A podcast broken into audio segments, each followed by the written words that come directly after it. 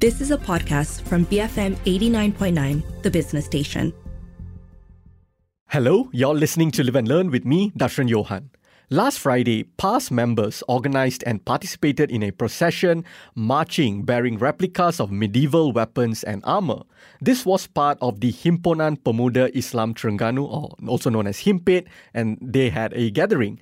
Now, images and videos from the procession that went viral caused a stir and panic on social media, largely among non Malays, but many Malays too. Some social media users likened the costume and parade to the racist extremist group Ku Klux Klan, but others have brushed it off as nothing more than cosplay. So, was it merely cosplay, or are we witnessing something far more profound and worrying here? Joining me on the show today to discuss this is Badrul Hisham Ismail. He's the Director of Programs at Iman Research. Welcome to the show, Badrul. How are you? I'm good. How are you? Thank I'm, you for having me. I'm good as well. Um, so let's start from the top, Badrul. What do you make of the video that went viral? Um, what went through your mind when you first saw it? Uh, well, when I first saw it, it was a friend sort of shared with me the video, and I thought it was just something sort of silly thing, you know, something sort of funny thing that you know people. I don't know why they want to do it, but you know, it's sort of you know something that didn't really grab any attention from me other than you know just laughing it off, saying, "Oh, some silly thing is happening somewhere." So that was my initial thought, and only a while after I started realize how other people are reacting to it and how other people sort of really sharing it and saying, you know, uh, their thoughts about it, then I thought, okay, some people are reacting very differently than how I initially reacted to it. Um, so I, you know, looked at it a little bit more and tried to talk to people also in terms of think about this and try to find out from Terengganu as well what's happening there and all that kind of stuff. So yeah, I mean, it's it's really people's reaction that sort of uh, led me to you know pay more attention to it. People's reaction, like I mentioned, um, was a wide ranging, right? Some people called it uh, very racialized, um, very extreme. Some people just brushed it off. So let's look from that the extreme perspective first. Did you get a sense of extremism from the videos? The extreme element didn't come to me immediately, of course. Mm-hmm. But at the same time, after looking at it again, then I realized you know, it's not entirely innocent you know, this whole thing that they were doing. Um, but at the same time, it's more of something that is not well thought of. Right. Um, because for me, looking at it, uh, this comes after years of knowing there are a lot of these kind of cosplay events. I mean, we call it cosplay, but so, because it kind of is, mm-hmm. where you know a lot of Malay gathered wearing traditional clothes, with uh, you know, with archery, with with you know, traditional weapons and all that is something that has been happening in a smaller group, of course, um, and more private event, uh, and it's been going on for years. And publicly, we started seeing people wearing tanjak, you know, people wearing tengkolok outside, and then when film Mat Kilau came out, people really, you know, came out with full costume. right. So, for me, it's a it's a um, a continuation of that kind of trend. Now, I think what people are scared about this one in particular is that it is organized by a political party. Right. Uh, so that is the element that, okay, then, uh, you know, it's something that needs to be think about even more rather than just saying this is just one of those, you know, costume or cosplay day. So let's unpack that a little bit more because while on the one hand, there is loads of people who are just saying, or perhaps had that immediate thought that you had, right? Like, you know, this is cosplay, nothing nothing too threatening on the surface. Is something that they have done before in India gatherings and, and things like that, perhaps a little bit more small scale. But when you look at the reaction, um, there were non Malays perhaps more, but even many Malays um, who were genuinely scared when the video um, went viral, um, like I mentioned, like immediately people started com- comparing them to to the Ku Klux Klan, um, which is a highly, highly racist and extreme group in, in the U.S. that was involved in lynching and, and killing and, and so many um, other aspects. Right? Um, what is it um, about our time period right now that is causing this? Genuine fear and worry among Malaysians when they saw this video? Well, I guess when it comes to the current climate, we are still coming out of last year's election, where every time during election, you know, this race and ethnic and, you know, supremacy thing sort of came out. Uh, and it felt it was a bit more after the election while we were figuring out who's to form the government. So I think that is really behind why the tension and why the really um, strong reaction by people who really think that this is something that they need to worry about. So that's, I think, the context of the public reaction to it. But for me, I mean, first, I you know, I didn't have that kind of initial reaction, probably because I wasn't really thinking along those lines initially. Right. And thinking about it now, now I see, you know, you know, where, where I say it's not innocent, where, you know, this is probably something that the organizers really didn't really think about, uh, which is something that we also probably need to talk about, you know, in terms of why were they thinking about this or, or what was, you know, uh, the idea behind this. And I think one of the other issue that we actually sh- should actually think about or discuss about at some point is that our fascination of this of this weaponry and military Right. and you know you know either from the past or present time people always trying to sort of parade showing you know power and all that kind of stuff and the glorification of certain element of history that you know we might not even know whether it's entirely factual or not you know. Uh, so i think those are some elements that um, unfortunately when it comes to us looking at history either religious history or national history or history of any uh, group of people we tend to glorify those elements and when we do events that sort of try to spark some kind of a uh, collective identity we we incorporate that element in our parade Right. instead of a more peaceful and more uh, compassionate and more um, you know you know peace building kind of element you know it's all about you know we were strong we were this we were that and you know uh, we can be strong like those days again so i think that was is one of the issues that we also need to think about uh, among among ourselves I think you bring up a f- fantastic point about this glorification of of war, of violence, of weaponry. But that perhaps is a larger societal problem, is it not? When we watch our movies, films glorify war, films glorify the American military com- complex, the, industri- uh, the military industrial complex. Action films is the most popular genre. People love watching violence, which I think it's a problem in and of itself. But what separates um, that glorification of violence. Because in in essence even let's say when you cosplay at, at actual anime cosplay or a, or a comic book cosplay or event there is that element of of you know weapons and gadgets and and all of these things as well. Um, so what do you think separates that from this? What separates that from this is that there's an element of this being organized by a political party, which, if we thinking about the worst case scenario, it can lead to an organized movement by the political party, whichever political party that wants to use it, or whichever political player, not even party, just anyone who see this as an opportunity to, you know, to push for something further, can use this element and this sort of um, uh, spirit that is out there among the youth right now and uh, channel it into something that will only benefit them and you know uh, you know bring harm to others. So that is what we are worried about. Um, and i think that is what a lot of people are sort of thinking about also when it comes to looking at this compared to looking at other kind of parade or other other kind of uh, events where they you know you know do similar kind of um, dress code On top of that, right, this also comes at the heels of one of the Terengganu's Aduns, um, Dr. Azman Ibrahim's. I think just about uh, last week or a couple of weeks ago, um, uh, he posted a picture on Twitter of what appears to be a Chinese man pulling a rickshaw of a Malay man, and, and with the caption that that says "Suatu ketika di tanah airku."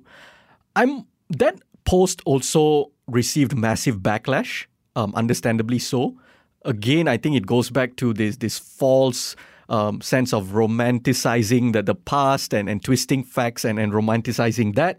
Um, but I'm wondering if this po- uh, this post um, by Dr. Azman informed the sentiment and, and reaction and outrage towards the video of the Himpit procession. I don't know if that particular video directly influenced how people mm-hmm. see this new video that just came out a few days ago. But like I said, it's the entire climate that we've been sort of that we are still going through post GE15, where certain elements are being brought up that doesn't sit well with a lot of people who are, you know, I would say uh, either peace-loving people or people who are just not on the other side's camp. Right. And uh, so this past few months, we haven't really done anything to ease the tension. You know, none of the uh, political leaders, whether they are in government or not, are trying to do anything other than, you know, this really talk about that, lah, about this, about Madani, lah, about that. But where's the effort on the ground to do that? And at the same time, where's our progressive movement?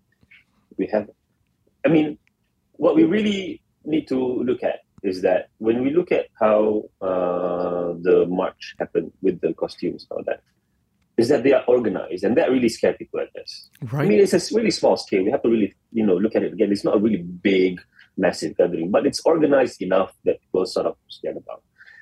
Okay, then the, the, what we should ask about what's the progressive movement are doing on the other side. Are we organizing ourselves to push for our own agenda? Are we, you know, organizing ourselves to make sure that all the tension that is being built up are sort of de-escalating and hopefully we can find a resolution on this. We're not really doing that. Mm-hmm. What we're doing is just reacting to things. And unfortunately, I do think there's an element of overreaction to this. I mean, those claims about Ku Klux Klan, I mean, these, these are really far-fetched, you know, uh, comparison. What, what we should compare those, uh, the parade was with how Hishammuddin Hussein came to Penuh Agong with the keris. That's right. even more dangerous than what happened with the young kids with the costume. So we really need to know where are these things are in place in terms of how dangerous they are. And our reaction to it needs to be proportionate with the idea of finding a peaceful solution and rather than just bashing and bashing and bashing. Because if we if we just continue bashing, we are going to collide. And the whole point is to avoid any kind of collision some experts, um, like Munira Mustaffa, who has studied extremism throughout her career, she essentially posted a, a, thread on Twitter, basically saying that, like what you said, um, the comparisons to the KKK are perhaps uncalled for, and these types of reactions, this, this, this, like you mentioned, it, it could perhaps it's a bit of an overreaction, doesn't really accomplish anything except it it sort of stokes the fire. It it fear mongers. It creates a, a more hostile and, and environment where a lot of people are afraid. What do you think of that? Yeah, I think, like I said just now, I mean, KKK is an extremely very different organization. Like, and what you were saying also, they lynched, they kidnapped. You know, those kids didn't. they were just carrying fake swords at a very wrong timing because of the tension that we are sort of really facing right. now. So what we need to do, rather than uh, because you know, other than other than people's reaction, we hear people saying, you know, police needs to clamp down, and now they are really investigating, they're confiscating all those, you know, fake weapons. Do we really need to go that far? I mean, I remember when we were protesting and we were when we were, um, you know, uh, arguing against police hard reaction to protesters. So what is this? How is this different from their reaction to the kids? I mean, we know that what they did is wrong, uh, but you know there are other ways to do it, and with within a very tense climate, what we should do is to de-escalate rather than further escalating the tension, and that's what we need to do. On the show with me today is Badrul Hisham Ismail, Director of Programs at Iman Research. After the break, I get his thoughts on the Home Ministry's response to the procession. Keep it here on Live and Learn, BFM 89.9. Welcome back to Live and Learn. I'm Dashran Johan, and on the show with me today is Badrul Hisham Ismail. He's the Director of Programs at Iman Research, and we're talking about the recent gathering by Terengganu PAS members in which they marched carrying replica weapons. So, Badrul, the Pakatan Harapan um, arm from Terengganu has filed a police report against the gathering. Like you said, uh, investigations are currently ongoing. They have confiscated the, the fake weapons. Is this a wise move on the on the front of uh, Pakatan Harapan. Is this a wise move? Is this the morally right move? Or will this only further galvanize um, PAS and its supporters and, and drive a further drive the polarization, right? Um, and I saw an interesting uh, comment. Like I can't remember who who is it from, but but it's a very interesting comment by a progressive um social media user, and he basically just threw threw a, a sort of a, a suggestion or, or a remark which somewhat ties into what you just brought up, and that is um, how some people are reacting, and you know you're going, you're sending the cops on them. Um, why are we afraid? And this this commenter asks about you know these uh, you know kids in costumes. Why are we afraid of them more um, when we should be thinking about you know police violence and, and clamping down and, and things like that? Yeah, I mean, I totally agree with that comment. I mean, there, there are things that we need to learn how to deal with it ourselves than sending the you know the strong hand of of the authority to do it because I mean once that happens then I mean like I said we are on the progressive side. Ourselves you are you know talking about police violence talking about unnecessary reaction from the authority. And then suddenly we say okay you cannot do that to us but you can do it to other people who we don't agree with. So that's just you know hypocrite. And talking about right or wrong there's one thing about being right and there's one thing about doing the right thing and we need to be able to figure out which one that we need to do. Either just being right and showing and, you know, um, pushing our stand that we are right, or doing the right thing, which is not let this thing escalate further. And that needs a lot of work. and the longer we wait to do that work, the, the, the, the further we are from solving any kind of issue.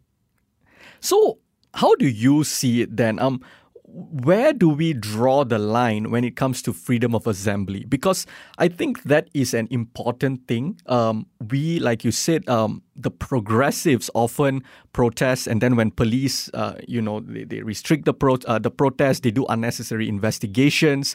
Um, you know the complaint is always you know we don't the, the progressives do not have enough space. Um, you know we need we have a freedom of assembly in in our constitution um, and and things like that. But of course the other side of the argument is that freedom of assembly freedom of expression there's a limit.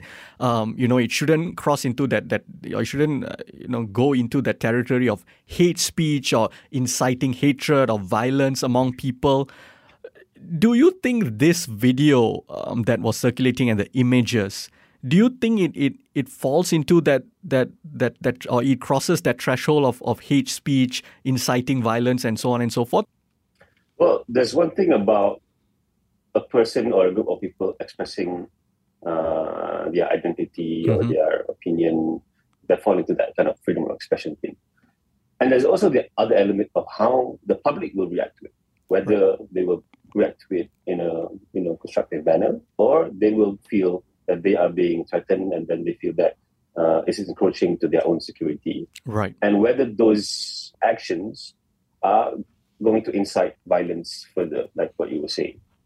So these are the things that we need to talk about.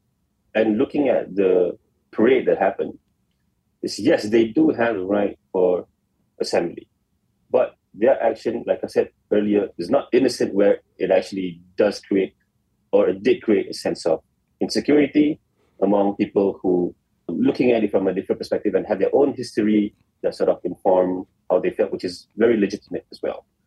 So what we need to do is to be able to talk about that among ourselves, among people in Terengganu who are part of the organizer, and among people who react to it. We need to be able to, to talk it out in a sense that, yes, we understand that you have the right to do it, but we are also reacting it differently because you have to understand our perspective and our history that led to our sticking as well. So where can we sort of figure out that you know that this thing that we understand each other, and we don't need the police to do that. In fact, we should not involve the police because that then the conversation is not going to happen then the other group is going to feel that they are being attacked, just like how the progressive always felt that they were being attacked. And then everybody's going to be in this siege mentality, and everybody's going to say that it's just us versus them, blah, blah, blah, blah, blah. And it's just going to head to collision. It happens in a lot of the countries before. It's happening in a lot of countries now. What we need to do is learn from that and figure out how to avoid that. Because in the end, violence is something that we need to entirely avoid. It serves nobody anything and only serve people who are not part of the violence, who are not going to be the victim. And mostly people are in power. we need to figure out ourselves how to figure how to deal with it rather than letting them dealing it with us, which is not going to be good for us also. Um, some of the comments, um, and I understand it's it's uh, it's insecurity. Um, like we discussed, it is scary images. Um, there's no denying that, and like you said, um, th- these images, that the parade may not have been as innocent as it initially seemed as well. But do you think you know just calling the cops? Um, sending the police could just lead on to further escalation where say if we have Perikatan Nasional and, and that sort of um, Keluarga Malaysia government in, in, in, power then they are sending the police on one group and then now you have uh, uh, Malaysia Madani government in power led by Pakatan Harapan and they are sending the police on another group. So it just becomes a case of whoever is in power unleashing the authorities on on on on the masses. Um, do you think that it just it could sort of lead to a very uh, a negative way of dealing with these issues? Very much so, and at the same time, we are in a country where when we send the authority to you know do the peacemaking for us, you know, they have really harsh laws with them to use to utilize. We still have so SOSMA we still have POTA. Uh, so are we going to? I mean, this is just going to give them a green light to to use these these these really harsh laws that we are fighting against. In the end, we cannot let other people solve our problem for us. We need to solve the problem ourselves, especially people who are going to benefit even more from from taking the, the responsibility from us. We don't want that. We don't want a, a, a more stronger state than we already are right now this is where we need to really think about whether we want to send the cops or not. On the flip side, though, Badrul, there is also an argument um, where we have to look at the signs before it's too late. That's the argument, right? Um, history is full of dire events that took place because people ignored or downplayed the warning signs. So that's another argument that people have been putting forth that if we don't take this react the way we do react with this outrage if we don't you know send the, the cops and the, the authorities and and you know get the home ministry to comment and make it like this big issue then we could be ignoring or we, if we just brush it off and be like okay these are people in Terengganu um, cosplaying you know it's maybe it's not so innocent but it's not that big of a deal. Then down the road this so this this cosplay group could evolve into an actual KKK, where the fake weapons could become real weapons? Well, we cannot brush it up. Uh, we do need to sort of look into this, and we need to, uh, like I said, like I mean, like you said, looking at whether you know these are just initial signs of something that can lead to something even more dangerous. The question is, how are we going to deal with it? Because we, in the end, the point is for us to let the organizers and the participants know that how what they did was actually not entirely innocent and how it's actually wrong for them to do it. Uh, it created unnecessary tension. And the only way for us to be able to have a chance to let them understand that is by engaging with them rather than sending authority. Because uh, the police are not going to argue with them what you did is wrong, why, and explaining and all that. They're not going to do that. And they're just going to see you break the law or not. You break the law, then you're going to be punished. It's a very punitive way of dealing with um, you know any tension or or issue or troubles. And we don't want to go there. We try to avoid it till the very end. That's basically what i think we should do. You know violence and harsh uh, approach is the last thing that we should like, always uh, you know um, take. Uh, and if there's any chance to to amicably discuss and find uh, some kind of understanding of each other. That's always have to be the priority. Even in war, we should always give peace negotiation uh, a priority, let alone in a peaceful time like this. I mean, peaceful, you know, relatively peaceful. Right, absolutely. So that should always be the uh, the priority. The Home Ministry um, released a statement um, basically saying, um, and I quote, the public is aware that the country is facing challenges with regards to the three R of politics, which is race, religion, and royalty. And this has yet to be settled after the last general elections. Um, I request everyone to take into account sensitivities and remain responsible to avoid actions that could result in an even more heated situation. Um, what do you think of the Home Ministry's response to it? Do you think this situation even warranted an official statement by the Home Ministry?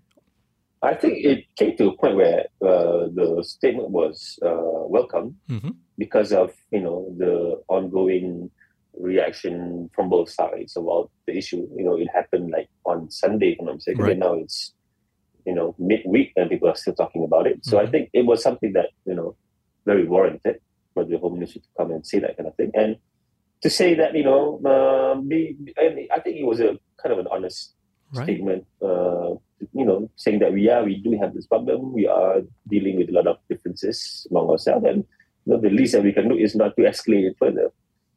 So yeah, I think it was a it was a you know pretty good statement coming from them. Right.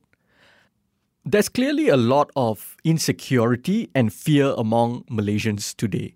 Um, this has been heightened by the result of GE15, which clearly indicate a, a highly polarized Malaysia. What should the government do about this polarization in this country? And not just about this particular issue, right? Because it is every almost every day there's some post or some statement made in parliament or something that comes out on social media that is causing massive outrage. How should either the government or the progressives um, try to, to, to heal the polarization in this country? When it comes to government, I don't really have a lot of expectations from them um, because you know they only uh, react to things when they see that there's a need to react to it uh, politically, uh, when there's benefit or uh, there's a downside of not reacting to it politically. So waiting for them to do anything or to initiate any kind of thing first is something that I think uh, you know you know 60 years of being a country i think we should we should you know already know that that's not going to be the case. We should the people need to initiate uh, whatever that needs to be done ourselves first. Then only they will respond and then only whether they will follow up with it or they will react to it in a negative way. So but at least we have to start ourselves. And one of the main issues that we've been dealing with for the past for the since the country is probably even before is that we really haven't figured out how to coexist with each other peacefully without tension. We coexist, but the Mhm. tension is always there. Right. Uh, it hasn't led to really strong. I mean, it has to led to a few cases here and there. Every you know, every ten years or so, something will happen. You know, uh, I, just in terms of scale, it's big enough. In terms of casualty, it's big enough. But so something always happens, like within kind of a decade or so. Um, and that is something that we need to figure out how to do. No uh, laws and no, um, I don't know, harsh, um, you know, measures can ever deal with that issue that we haven't figured out how to coexist with one another. And this is where I think the government cannot really help us with that. What they can only do is make sure that when there's violence, they can stop it. Hmm. Or before there's violence, they can preempt it and stop it, which is open to a lot of discussion, like how how they're going to preempt, how far can they intervene even before something that's happening or not. So, but that's one thing. But that's the best that they can do. Right. And, And easing the tension, you know, that it's all up to us. It's not up to the government to do it. you mentioned that no laws um, can solve this problem. I'm wondering if pandering can solve this problem because that seems to me um, a lot of times how the government um, tries to resolve the, the, the differences by just pandering to the hard, hardcore conservatives by bashing the, the certain marginalized or minority groups that the um, hardcore conservatives like PAS have bashed, and now the government um, ha- is continuing that bashing, or they bash secularism and, and things like that. This government is doing these kinds of things. Uh, Do you think that's a good way to solve polarization by pandering to the conservatives? Of course not. And the thing about the government is their mindset is just whether they're going to get vote for the next election or not. You know, so that, that that's the one of the one of the you know um, the main thing that's on their head is how are they going to survive the next political cycle, right? Or at least how to get to at least to survive to run for the election. You know, so again, waiting for them to think for us is not going to work. What we need to do is push them to think for us. Again, they are our servants they work for us. And we always need to remember that. And if we don't monitor people who're supposed to serve us, they're just going to do whatever they want. And this is where we need to take ownership of the country. We can't just let people in the parliament decide for us. We, we have to push them. And this is where I think, when we talking about earlier about uh, the progressive organizing ourselves, we we are losing the ground because of this. We haven't been organizing for the past few years. The last one was Bersih, right? And all that, you know. And where, where's the next? Well, how can we stop organizing ourselves? I think this trust on the government is something that we really need to. Whoever becomes a government, that, they're the last person we should trust. Before we wrap this conversation up, Badrul, would you have a, some final thoughts or a final message for us with regard to this, um, you know, this this gathering that happened in Terengganu? Oh, I guess the only thing I can say is whatever you want to do, try to think about how other people will react to it. Other people who are outside of your circle. And just thinking about it can probably lead to a lot of, you know, good decision making rather than poor ones. Absolutely. And on that note, thank you so much for joining me today. Thank you for having me. That was Badrul Hisham Ismail. He's the Director of Programs at Iman Research. If you missed any part of our conversation, you can also check us out on podcasts. We're available on the BFM app, bfm.my, or pretty much wherever you get your podcasts from. I'm Dashran Johan, and this has been Live and Learn, BFM 89.9. You have been listening to a podcast from BFM 89.9, the business station. For more stories of the same kind, download the BFM app.